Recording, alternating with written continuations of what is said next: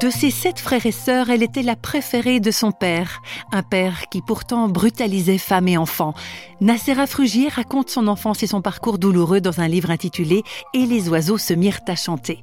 Mais réflexion faite, pour cette femme courageuse, devenue par la suite assistante sociale, il a fallu néanmoins plus que l'écriture d'un livre pour la guérir d'un passé trop lourd à porter et la sortir d'une profonde dépression. Le témoignage de Nacera Frugier. C'est la foi, moi, qui m'a sauvé la vie. Moi, la foi, depuis que j'ai 4 ans, et je ne peux pas vous dire pourquoi, ma première dent de lait que j'ai perdue, je l'ai offerte à Dieu. Je l'ai lancée par la fenêtre en disant, moi, c'était pas la petite souris, c'était à Dieu. Il était tout le temps là, je lui parlais tout le temps. Il savait ce que je vivais, il a été là. C'est pas lui qui me faisait ce mal. Je savais qu'il n'était pas responsable. C'est mon père qui nous faisait du mal. C'était pas Dieu, il y était pour rien.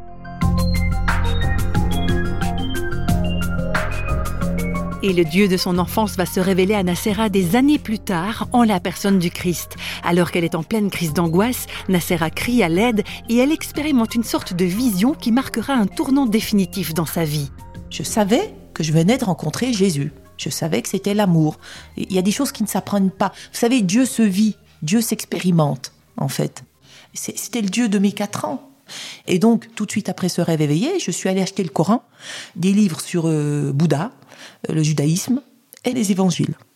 Le Coran, euh, les lectures, toutes ces lectures philosophiques, vraiment une sagesse universelle très belle, j'adhérais complètement. Par contre, je ne ressentais rien. Ça restait au niveau du mental. C'est-à-dire que oui, c'était chouette, c'était beau, la paix, les uns les autres, mais ça nourrissait pas mon âme. Il me manquait quelque chose. Et quand j'ai ouvert les évangiles pour la première fois, il y avait tellement d'amour. C'est très compliqué à lire, hein, les évangiles. Mais moi, je comprenais tout. C'était que l'amour, le, Jésus qui m'accueillait, l'amour.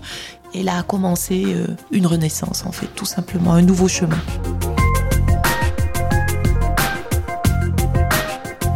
Alors, une histoire en forme de happy end pour Nacera Eh bien, pas tout à fait, car la jeune femme découvre bientôt qu'elle est atteinte de deux maladies auto-immunes.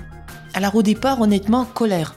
Parce que là, je comprenais plus. Il m'appelle, je vis quelque chose de merveilleux, et tout d'un coup, alors euh, je souffre d'une fibromyalgie et d'une maladie de la vessie, la cystite interstitielle. C'est extrêmement douloureux et invalidant. Et la souffrance physique, euh, ça engendre une souffrance psychique. Et derrière, ben, la souffrance spirituelle, quoi. Pourquoi m'abandonnes-tu? Pourquoi est-ce que tu m'appelles pour m'abandonner derrière?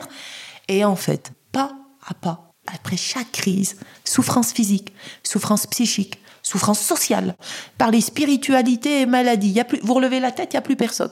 Et ensuite, après chaque pas, eh ben, une délivrance. Une expérience spirituelle très très forte qui vient me soulager. Et du coup, l'inspiration au niveau du livre, de l'écriture, des poèmes, des prières. Je guérissais mon être intérieur. La foi ne m'a jamais quitté. Hein. Jamais. Je continuais de prier. Et depuis, l'espérance s'est installée. Je n'ai plus aucune souffrance psychique, ni spirituelle, ni sociale, ça ne touche plus que mon corps. Et du coup, ça l'a rendu supportable. Je vis parfaitement avec mes deux maladies, je peux le dire. Je n'ai jamais été aussi heureuse de toute ma vie. Avant, le corps souffrait pas, mais l'âme était dans les ténèbres. Aujourd'hui, le corps souffre, mais l'âme est dans la lumière. Une joie de vivre qui ne dépend pas du seul bien-être physique. Voilà des propos qui donnent résolument matière à réflexion.